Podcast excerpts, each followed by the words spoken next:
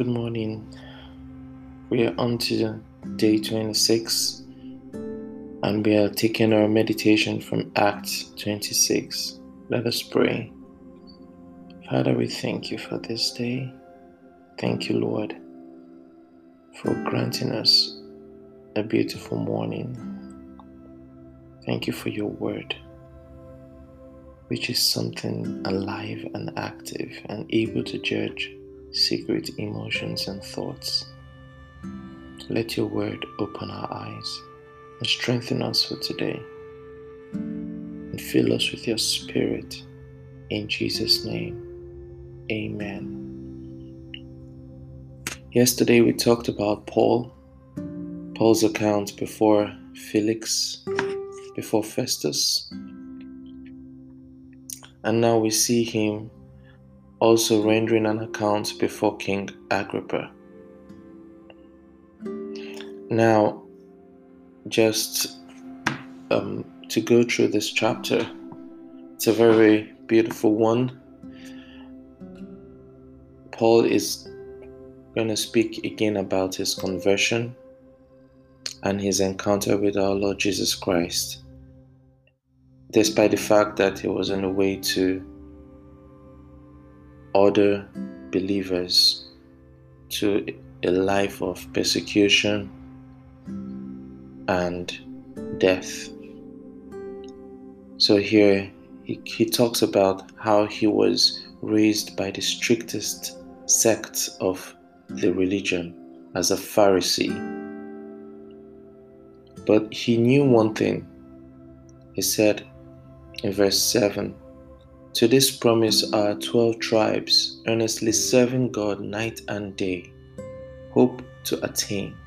For this hope's sake, King Agrippa, I am accused by the Jews. And what was the hope? Verse 6 says it, And now I stand and I am judged for the hope of the promise made by God to our fathers.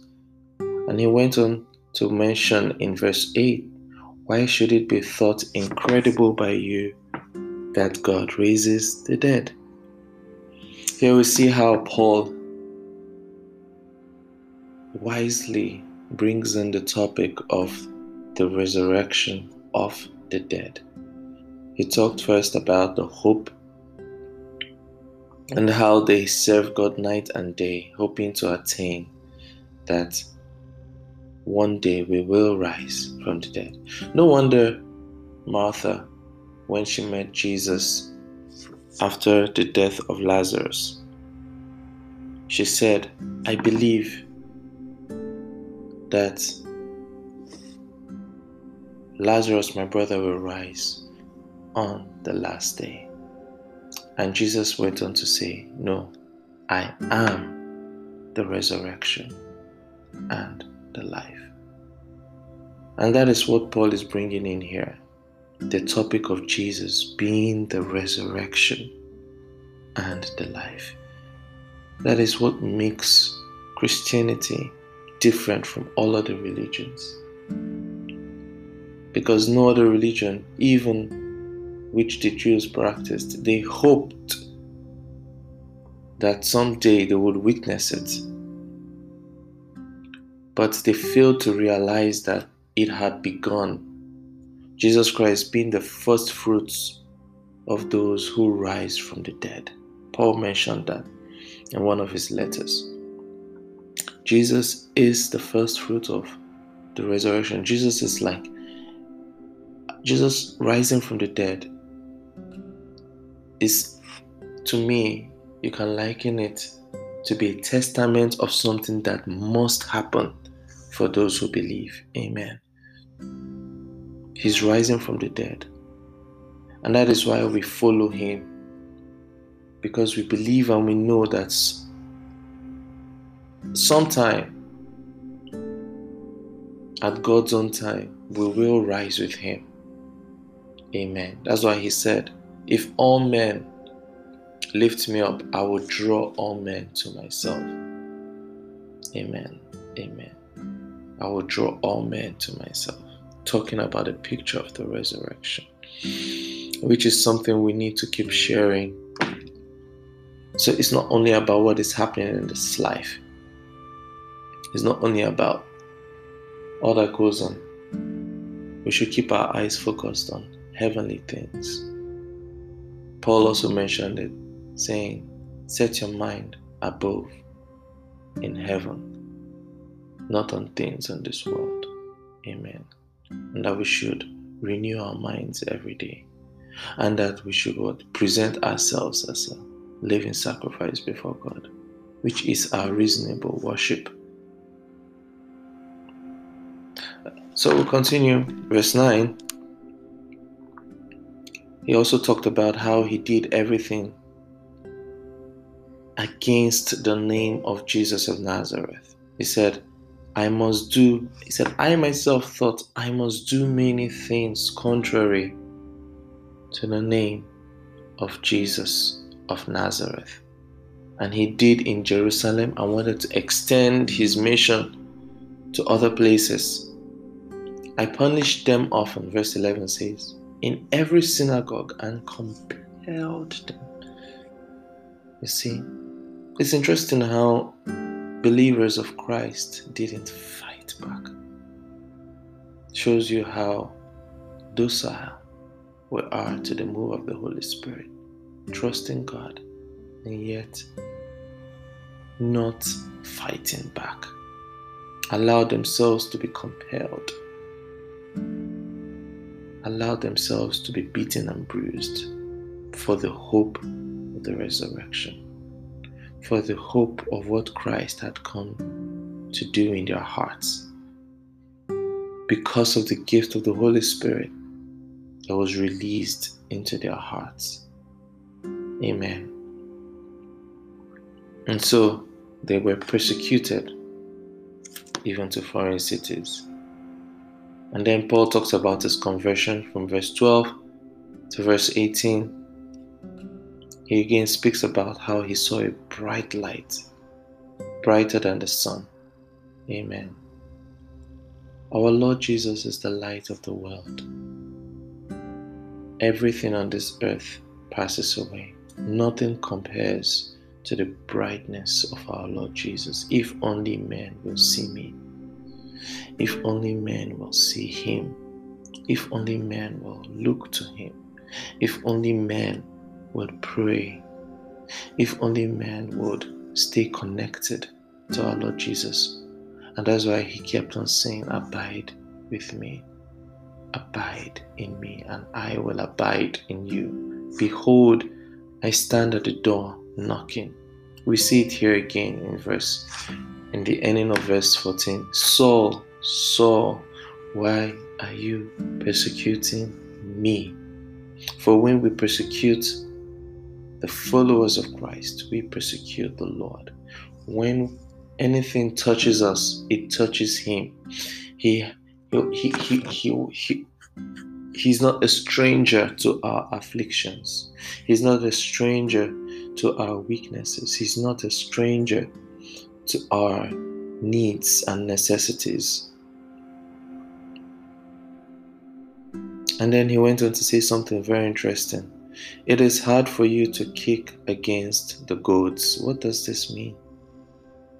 It's a picture of an animal used as a beast of burden, like a donkey or an ox. You place something like a yoke, and then you put something very sharp behind to make it keep moving. And so, if the animal tries to stop, or go a different direction, it's pricked. So it's a picture of something piercing that beast of burden so that it can do the work. So here we see that Paul was being pricked. I believe Paul was pricked several times. I mean, he saw Jesus as a man of Nazareth. He must have heard of Jesus' death. Being a Pharisee, he might have been among the Pharisees that were tormenting Jesus. And that is why when these disciples sought maybe to him, claimed that he rose from the dead, he just he had enough of it. And that was why he was part of the death of Stephen. Because He just did not believe that Christ rose from the dead. And so I believe he must have heard Jesus' teachings along the way during his earthly ministry, Jesus' earthly ministry. But and it was pricking him, piercing him, but he refused to believe until this moment. And he said, I am Jesus whom you are persecuting. And then Jesus went on to give him a mission. But rise and stand on your feet. For I have appeared to you for this purpose, to make you a minister and a witness, both of the things which you have seen and of the things which I will yet reveal to you. For us who are believers, revelation is progressive, but we have to stay connected. It's just a picture of us remembering that we have to stay connected to Him.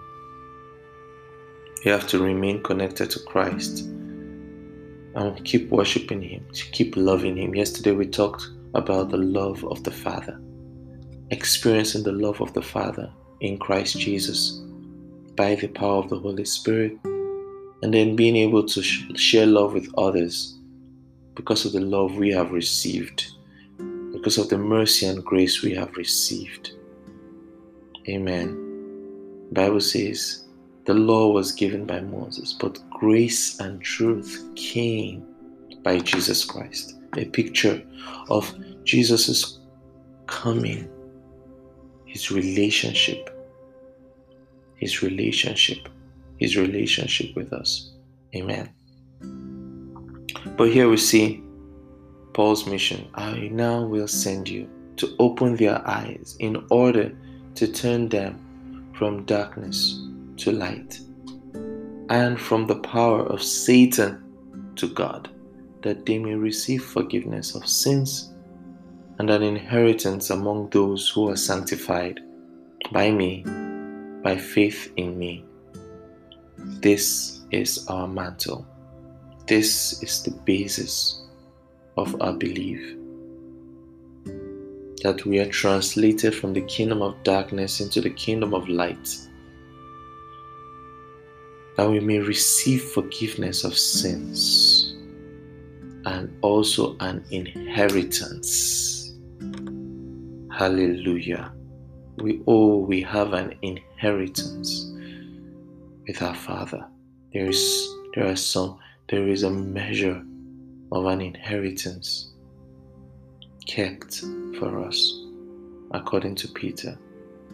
Amen. Amen. That is available for us. Maybe we'll spend some time thinking about that. Thank you, Jesus, for that. Thank you, Holy Spirit, for your inheritance, for translating us from darkness to light.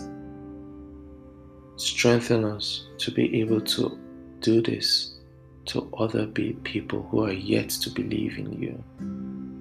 In Jesus' name, amen.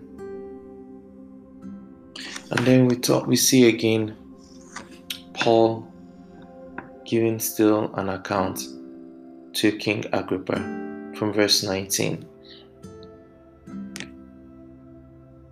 how he went on to talk about repentance to God. And but something interesting was um, I, I found interesting in Agrippa's response to Paul. First, we see Festus accusing Paul of madness. Yes, Christianity can look like that sometimes. But Paul, again, being resolute and calm, answered intelligibly I am not mad, most noble Festus, but speak the words of truth and reason. Christianity is not something that is a mirage or a mystic thing.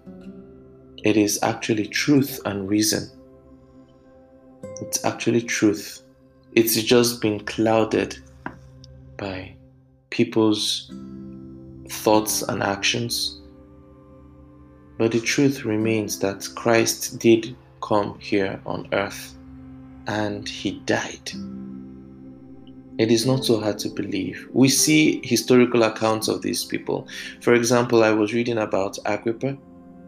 Interestingly, he is a sister to Berenice mentioned, I'm sorry, brother to Ber- Berenice mentioned here.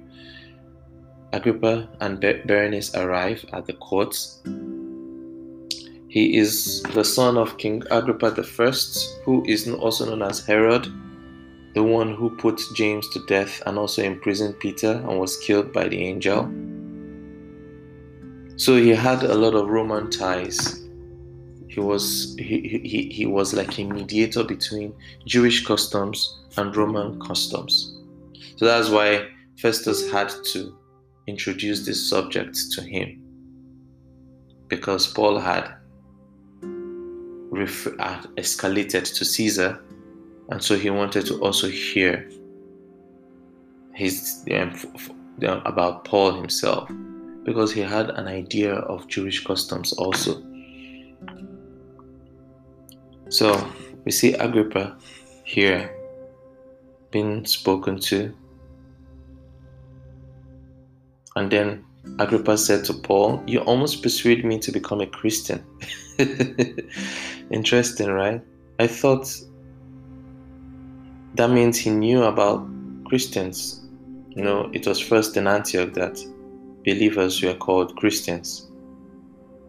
And so he knew about Christianity. He knew about the, the way. He knew about the belief in God through Christ Jesus. And then Paul just maybe added a little bit of humor.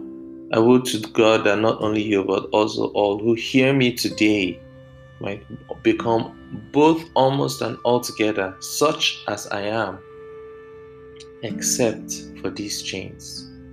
And I, that, I believe that prayer goes on for us as well. I will also be, be like Paul. Amen. I believe it's a prayer that will be almost and altogether like him. He said, Imitate me as I imitate Christ. Our imitation should be according to Christ. So we see Paul here being so subject to the way of Christ, so aligned to Christ. And we should also be aligned to Christ and with Christ. Amen. Amen. So, Father, we thank you for your word. We pray that your word will change us and renew us. In Jesus' name we pray. Amen.